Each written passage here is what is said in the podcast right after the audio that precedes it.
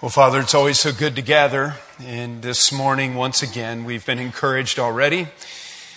We're strengthened to even just meet together as a church family in the name of Christ. Father, would you continue to grow us and strengthen us as we turn in our Bibles and study the Word together and continue our worship through the respectful hearing and then the ongoing obedience of your Word.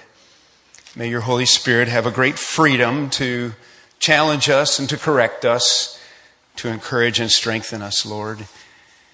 Thank you, Father, for the great reminder of Christmas that we are loved and that uh, we are loved completely and to the fullest and to the degree that you gave the greatest gift you could ever give, that of your own Son, to come be our substitute on the cross and provide such a great salvation and newness of life for those who enter in by grace through faith.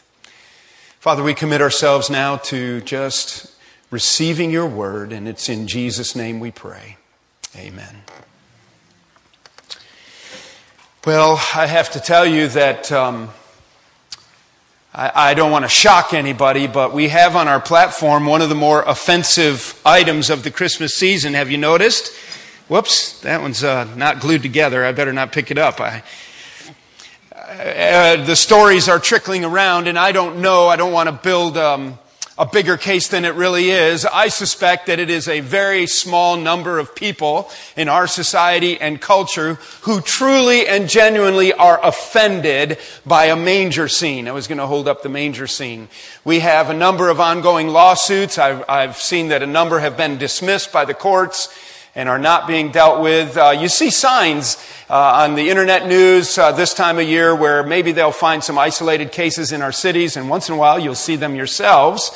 Uh, where a, a particular anti-Christmas group or an anti-Christian group or an atheist group will uh, rent a billboard or rent the side of a bus. Uh, there was one that I noticed that the picture is of the wise men uh, on a horizon, much like what's on our screens, only the title is You Know, and Know is in big bold letters. You know it's a myth. This season, celebrate reason. Do you get it? There's a little play on words there. They're clever. They're clever. This season, celebrate reason. So implied in the message is, is that thinking people, people who are reasoning or reasonable people would um, just not buy into these ancient myths that mean so much to the Christian church. I invite you to Matthew chapter 2 because I want you to see today that it's not a new thing to be disturbed by Jesus. Uh, Jesus has a way of upsetting people and it is interesting to me to ponder how a manger scene and a little wooden feeding trough with a little doll baby in it is so horrendously offensive to communities and so intellectually damaging to our children. But I guess that if you are totally committed to a naturalist worldview and the centrality of man and reason, than things that are of the Bible or spiritual nature, uh, I guess you could build a case would be somehow damaging or offensive. In Matthew chapter 2, we're jumping ahead in the Christmas story, and it's one of the more interesting characters of Christmas. It is interesting to note that as last week we focused on being surprised by Jesus, uh, that at some level in the Christmas story, every player who plays a part, Mary, Joseph, the shepherds, the community, you could argue even Jesus himself, at the initiation of the Father's plan of incarnation, that every part of the Christmas story involves somebody who is disturbed or interrupted by Jesus. Mary and Joseph, we talked about last week with their great surprise. Mary for being surprised at the great call upon her life. Joseph surprised with a change of plans. Their lives were interrupted or disturbed, weren't they? Now they responded in humble obedience. You have, uh, I said, arguably Jesus, and I've already kind of made this up, and I'm sure it's not accurate because we know clearly from scripture that the son is completely submissive to the father, that there is complete joy in obedience of Jesus to his heavenly father. But that remarkable moment that you get the idea in Galatians chapter 4 verse 4 that there was this time and then at just the right time, Paul wrote, at just the right time. In other words, right now is the time and perhaps this was not a common knowledge in all of heaven that God the Father looks to the Son and says, now's the time. And his role as the second member of the Godhead takes on the role of humanity in the incarnation. You could argue that Jesus was interrupted by Jesus himself. What a change. What a change. To leave the portals of heaven to become a microscopic fetus, an unborn baby in the womb of Mary. The shepherds thought they had another quiet night on, on the dock, and there they are working their fields and watching over their sheep about their business, and they were interrupted, weren't they? The wise men were interrupted and disturbed. They were curious men, these guys from Persia. And they're involved in our story today in Matthew chapter 2. So let's just look there. But there embedded in our story is this most curious character in the Christmas story.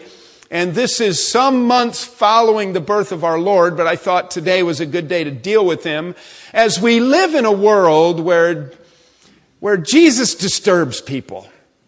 He's upsetting people and um, he interrupts people's lives. Not everybody is cooperative with those interruptions. And in our story today, we have this interesting Scrooge like character, the forerunner, the ultimate Scrooge, Herod, whose life is all about himself. Perhaps even before we dig into the story, let me tell you about this Herod here. He's the first of a number of Herods in the Bible. He's most interesting to read about. Um, it's interesting to read in a commentary where they will draw lines and charts, and if you have opportunity to do that, you would actually benefit from that to figure out some of these leaders who were over uh, the Israelites at this time and the Jewish people under Rome's uh, strong iron fist. He's the first of the Herods that we know of mentioned in the New Testament, and he was very well known historically as a very clever, capable warrior. He was ruthless when he had enemies. But when he gained power, um, he became quite a, he was quite an orator and a diplomat. He, um, in 25 BC, so we're looking at about a quarter of a century, roughly speaking, before the birth of our Lord, there was a huge famine, and during that famine, he took gold objects from his own palace, melted them down, to go to foreign countries to buy food to feed his people. So at some level, there was a level of benevolence in him. He recognized that he needed a people to stay alive so that he could be a ruler. He built theaters, he built racetracks uh, to provide entertainment for the people. He began to actually build the temple in Jerusalem. He's the one that started it, the one that was present when Jesus was an adult, that was destroyed then and still has not been rebuilt, but will be one day that was destroyed in 70 AD. He built Masada. That would be of interest to some of you. Uh, that high fortress in the wilderness, uh, where later in 73 AD, a thousand Jewish defenders, rather than face defeat, committed suicide uh, up there at Masada, rather than be captured by the Romans. He was, um, in some ways, a, a, a great political leader he had been proclaimed the king of the Jews, and that's an important thing to realize in our story today, that he had actually been in a ceremony and ceremoniously proclaimed by the, those that were above him in Rome that he was the king of the Jews. And so there he was in this region of Israel, overseeing and governing the property. There's a couple interesting stories about how ruthless he was, and towards the end of his life, he evidently lost control even of his faculties and his reason at some level.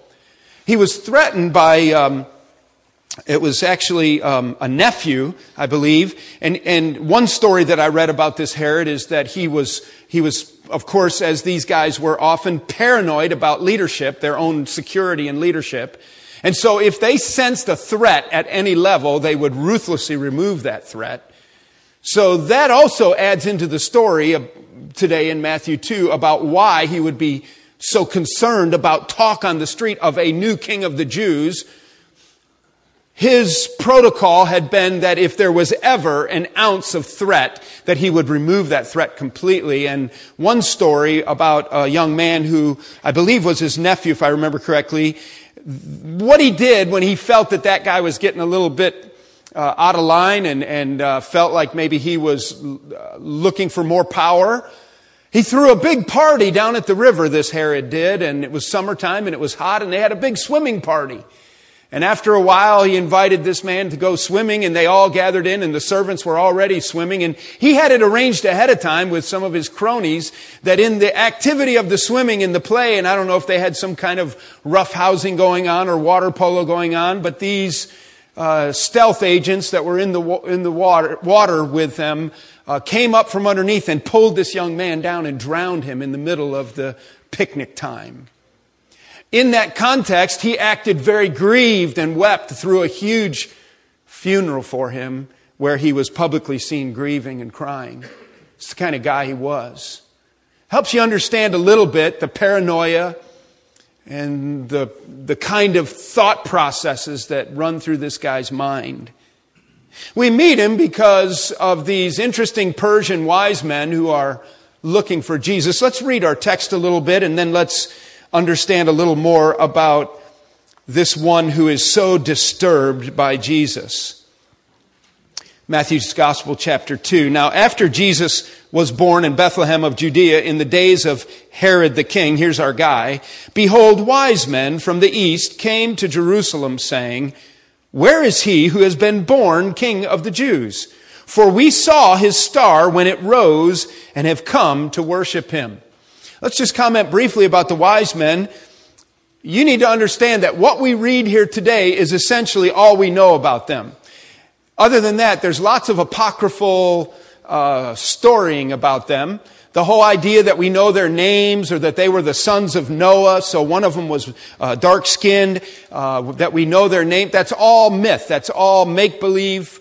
Uh, none of it is substantiated by history. The fact that there were three of them is a, a, case built by the fact that there are three gifts named. And there probably was a much larger entourage. And they come from Persia, uh, present day Iran, probably, and that region of the country. And it's interesting that um, at some level we get the idea that they followed the star. Um, it, it shows later in the story that it did lead them at some level there's been lots of talk about this star. What was it? There's been some research and through different computerized programs, they can actually rebuild the model of the sky that would have been present in AD 2 and 3 and right about the time of the birth of our Lord. And there's different dates suggested as to exact date of when our Lord was born. And some of that is very interesting and, and somewhat credible. Um, my personal opinion is to not get too caught up in trying to figure out a natural cause for this star. It could have been some kind of a planetary alignment, and it could have been that they were watching. Somehow, these wise men had a sense that Messiah would come, and they, it was marked by this star. And as they journeyed, now you have to understand a couple things that they probably had very limited optical assistance so that they could look with telescopes, very limited, if any at all, and most of their observing would have been with the naked eye. You also have to remember that stars would have shown better then, and everybody would have watched the stars a little more than we do. We have so much light pollution, especially in Charlestown, from our beloved racetrack. I mean, you can't even tell whether it's a cloudy night or a, a starry night. And some of you remember growing up in the country and on the farm and at night, and there isn't any street lights and there's not any uh, house lights on and things, and just how vivid the stars could be. And so they were observers of the night sky. And so somehow they saw an anomaly, they saw something that was curious to them, and they decided to, to try to pursue a better vantage point. They traveled some 700 miles. One of the questions that comes up is the, the speculation of how did they know about Messiah? Why did these guys, because they probably at some level were at least borderline into the occult. They probably were a pretty reasonable group of guys, and there is reason to believe that these Eastern wise men were really pretty credible scholars at a lot of levels and carried a good bit of clout in their culture. The, the best suggestion that I've heard, and many commentators have come up with this, and it makes sense, is that, is that in the uh, exile of Israel earlier at the time of Daniel, they were taken up into Babylon and up into the land of the Chaldeans and the Persians. They were spread out all over the known world of that day. And when Ezra came back to rebuild the temple, and when Nehemiah came back to build the walls, and when they regathered in Jerusalem, not everybody came back. Many people started new lives in these foreign lands, and so they would have been people who one generation after another had been taught about the God of Abraham, Isaac, and Jacob, and they would have had some level of understanding, and they would have sought out when they heard, and when prophets like Jeremiah and Isaiah and Micah wrote, Perhaps these writings got around, but many commentaries speculate that it is a derivative of Daniel's testimony from way back. That some of these guys were converted and that they believed in the God of Abraham, Isaac, and Jacob, and so that they had a level of understanding and insight. So we can speculate. We don't know. You can't prove anything about it. You can only make good speculation. What we read today is what we know what the Bible tells us. And I personally, just like I don't have to figure out a natural cause for a fish that swallowed a guy named Jonah, and I don't have to figure out a natural cause so that rain could flood the whole, the whole world globe, globally. Um, I, I, don't need physical answers. Um, the angel told Mary, didn't he, in Luke 1, with God, nothing is impossible. And I have no problem believing that this was even a specially designed light and that these wise men perhaps even saw it a, in a way that other people didn't see it. I have no further explanation than that.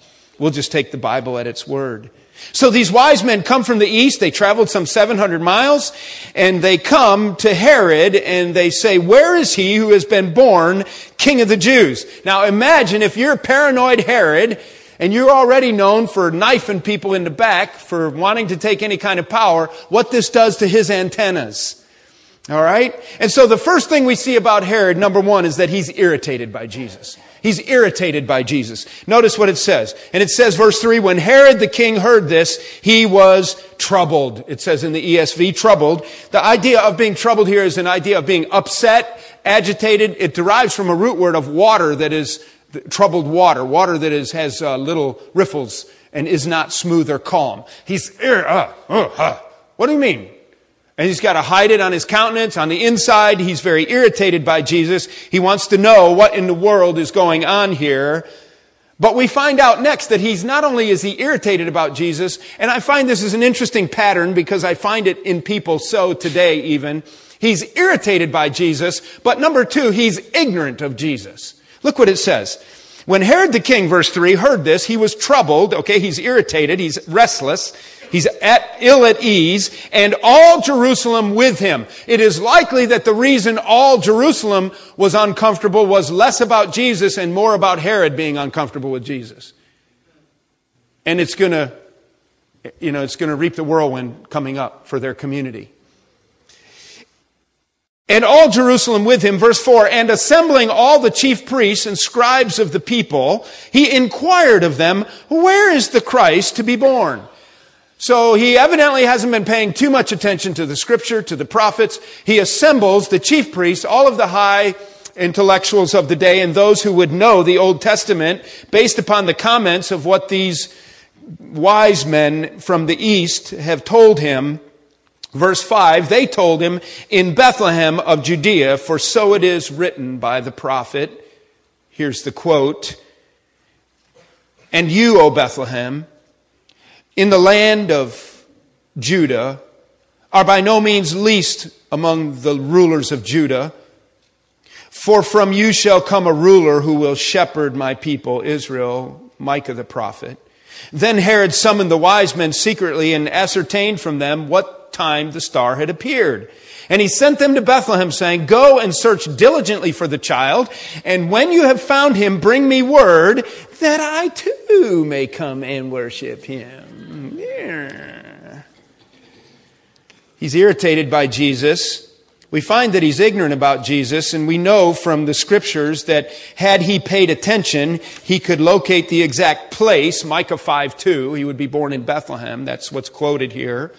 He would know who the person was, Isaiah 9 6, the Son of the Highest, all the names of Jesus that are given in Isaiah 9. Not only the place, the person, but the proof. Isaiah 7, he'll be born of a virgin. There's some things to look for here, some things to watch out for. Irritated but ignorant. And I was thinking as I observed that about Herod that that seems to be a common pattern in people. You ever notice that? Jesus really bugs people. Well, I don't really like Jesus. Um, the Jesus I believe in is a loving, kind Jesus. Really, you read your New Testament, he's pretty harsh. Except to pitiful, poor, broken people. But people are irritated by Jesus, but they don't take time to study Jesus, and they really don't know anything about Jesus, and they make up stuff in their head about Jesus. You need to be very, really very careful about that. But there's something about Jesus that people just can't seem to maintain neutrality. I guess at some level, there's people that just totally don't care. But this guy cares because he finds out that he has an agenda to take over his life. Sound familiar? Why maybe Jesus irritated you at one time in your life? He wants everything about me irritated by Jesus, ignorant of Jesus, and number three, insincere about Jesus, that I too, the end of verse 8, that I too may come and worship him? Are you kidding me? He wants to worship him all right. He wants to identify where he is, of course, so he can snuff him out. He was an insanely jealous leader, and we know that as I've already given a little bit of a background, a thumb sketch background. After listening to the king, verse 9, they went on their way, and behold, the star that they had seen when it rose went before them until it came to rest over the place where the child was. rose, and it went before them. So there you get the idea that this thing had moved, whether for 700 miles they had been able to observe it, or they thought that when they got there they would be able to see a particular star, and they had figured out that this was the, the time on the calendar that they would see it. But this thing moved. Some Bible students suggest that this was a kind of Shekinah glory. Remember when the Israelites were in the wilderness, how God went before them as a cloud by day and a pillar of fire by night? This light. John 1 certainly makes clear that He is the light of the world more speculation about what exactly this is. We just have what our Bibles say, and the wise men were able to see and follow this light in the sky to the very spot where Jesus lay. It gives you the idea that maybe it was low in the sky, or somehow mathematically they were, they were reacting to it so they could pinpoint a spot. There's no doubt that these guys probably were experts in geometry and algebra and things like that. Regardless, they find where the baby is. Let's go back to the scripture. And behold the star, middle of verse 9. Behold, the star that they had seen when it rose went before them until it came to rest over the place where the child was. And when they saw the star, they rejoiced with exceeding great joy. It was a very meaningful thing to them. They had some level of spiritual understanding of the reality of who this was. Now, whether, like so many in that day, they thought he was going to be a political leader, um, I think that they thought that somehow peace would come to earth. And that hasn't happened, and it's a spiritual reality, isn't it, that Jesus brought this peace, the potential for peace.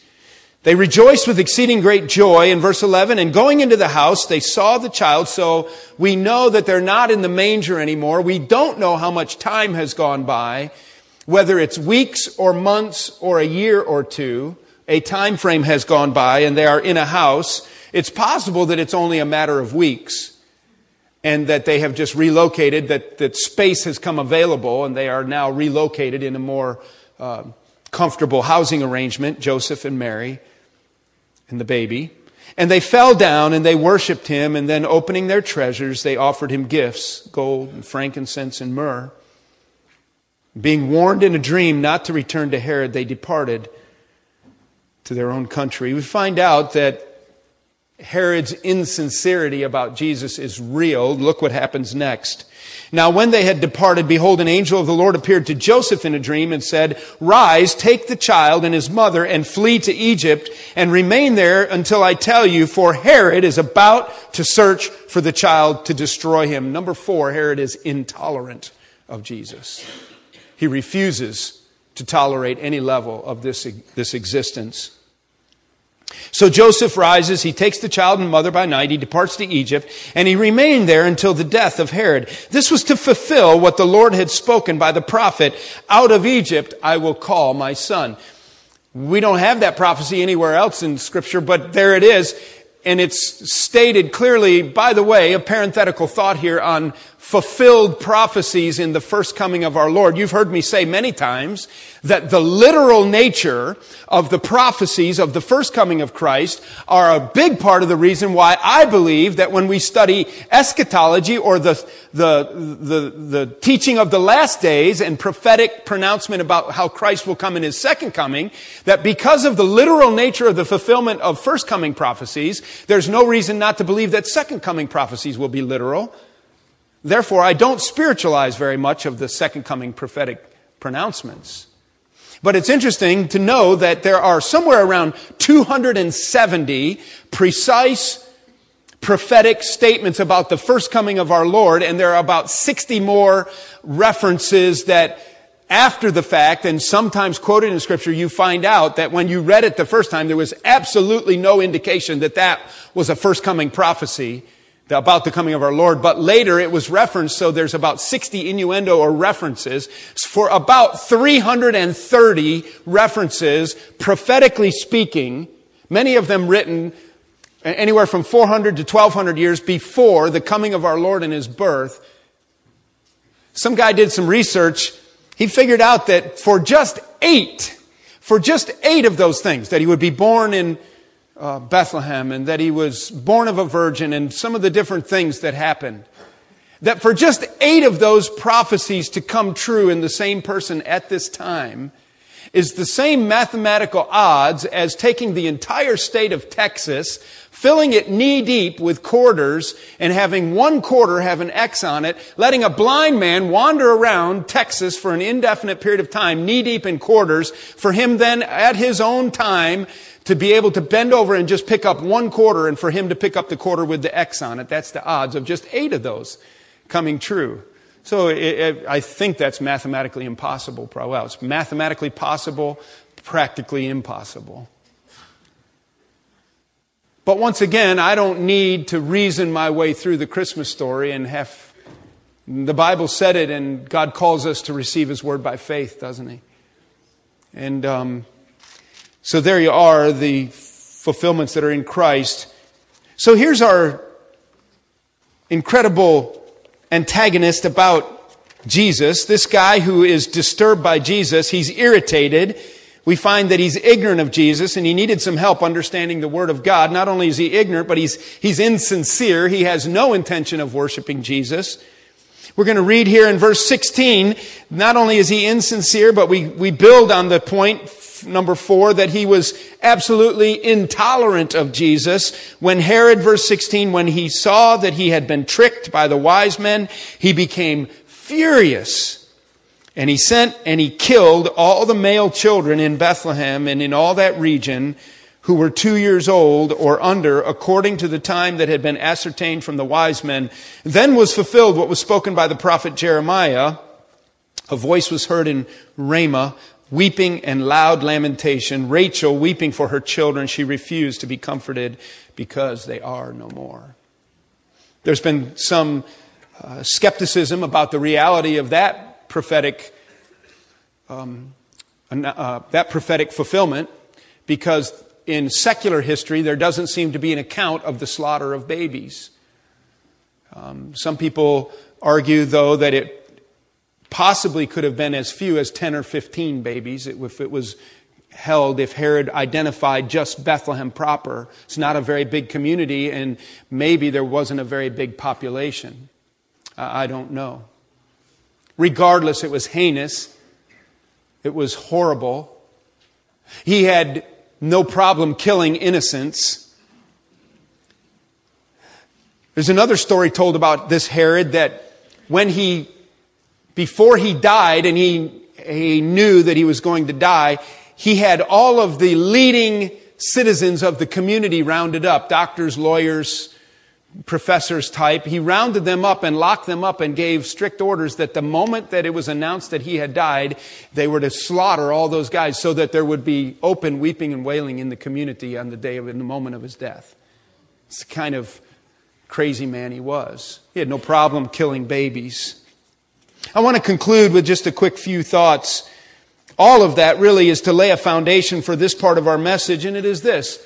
What is it about Jesus that bugs people? Why is it that Jesus bothers people so much? What is it? I want to give you just three quick points. There's probably a hundred reasons. The first one, and I want you to turn to John's Gospel in chapter 15, and we will not belabor this. Matthew, Mark, Luke, John in chapter 15. I want you to see in chapter 15, the first reason is simply the spiritual blindness of people. Spiritual blindness. The reality is, is that people are born spiritually blind. There's other words that you can use here as well. They are spiritually dead. They are spiritually lost. John 15 has an interesting phrase in it, and notice beginning with verse 18 what Jesus says about himself. John 15, beginning with verse 18. If the world hates you, he said to his disciples, know that it has hated me before it hated you. So Jesus was not oblivious to the fact that the world hated him. If you were of the world, the world would love you as its own. You ever notice that? You try to live for Jesus, you get shot at. Not literally. People don't like it. They criticize you. Oh, Marso, what's wrong with you? Blah, blah, blah. I could tell you lots of stories right now. If you're if you just fit in with the sinfulness around you, everybody's happy. If you were of the world, the world would love you. You're not of the world, so the world hates you. Keep in mind, Jesus said, the world hated me first, and if it hates me, it's going to hate you. All right, he goes on to say quickly, but because you are not of the world, but I chose you out of the world, therefore the world hates you. Remember verse 20, the word that I said to you, a servant is no greater than his master. If they persecuted me, they will also persecute you. If they kept my word, they will also keep yours. But all these things they will do to you on account of my name, because they do not know him who sent me. All right? My name, his name is offensive to the world. Other names you have to be politically correct about not Jesus' name. Whoever hates me, verse 23, whoever hates me hates my Father also. Verse 24, if I had not done among them the works that no one else did, they would not be guilty of sin. But now they have seen and hated both me and my Father.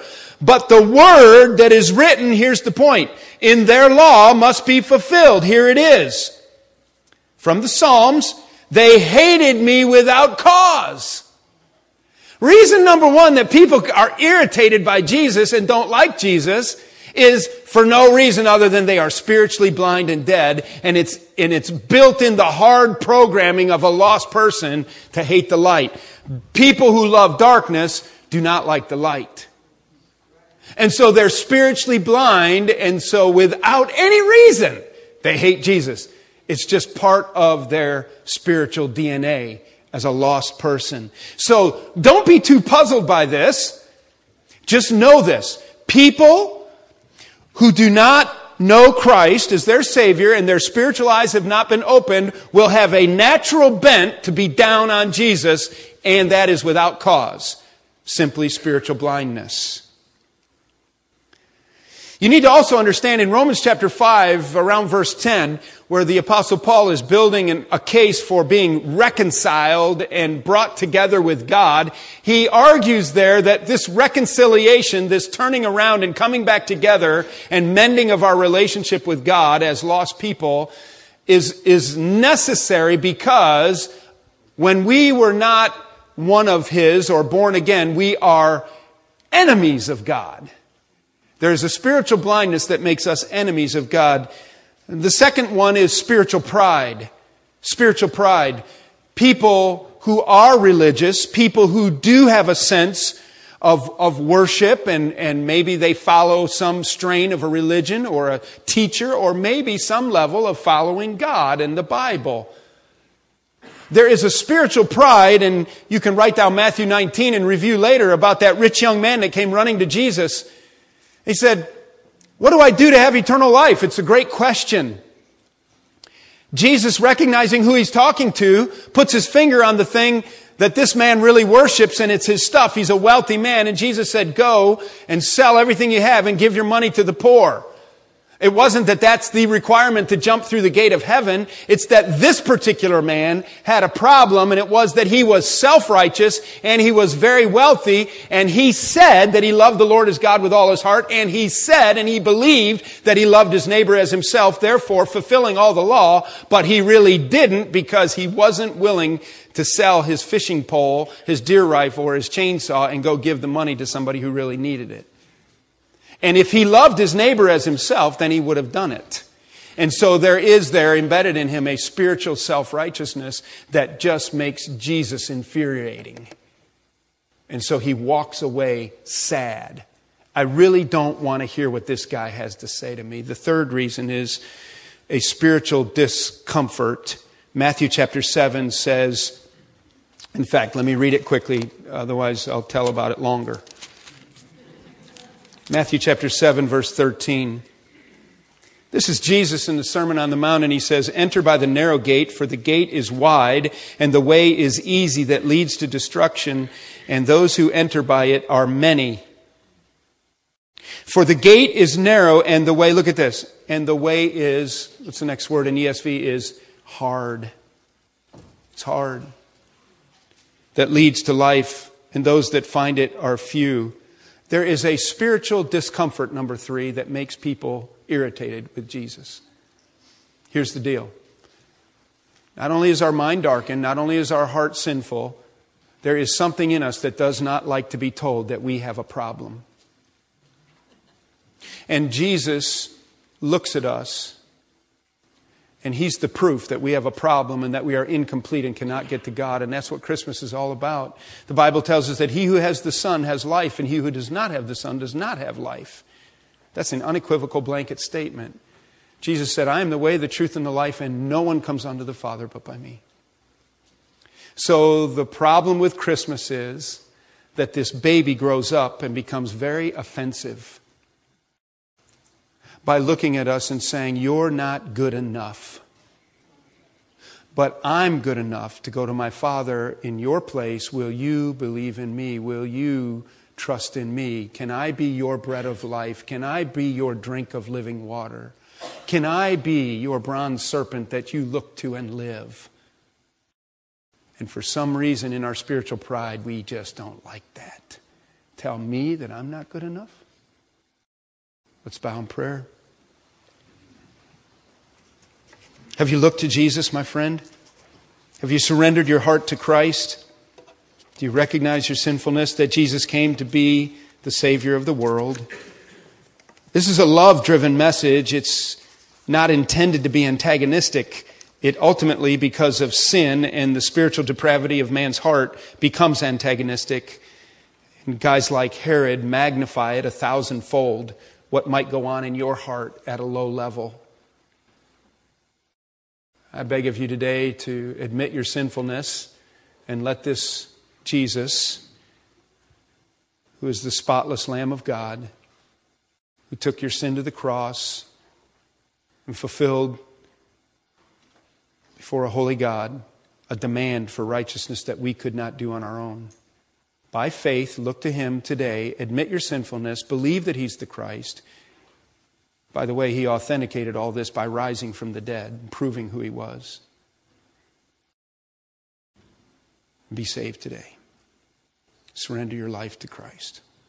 Father, take your word and use it and challenge us this Christmas season, we pray. In Jesus' name, amen.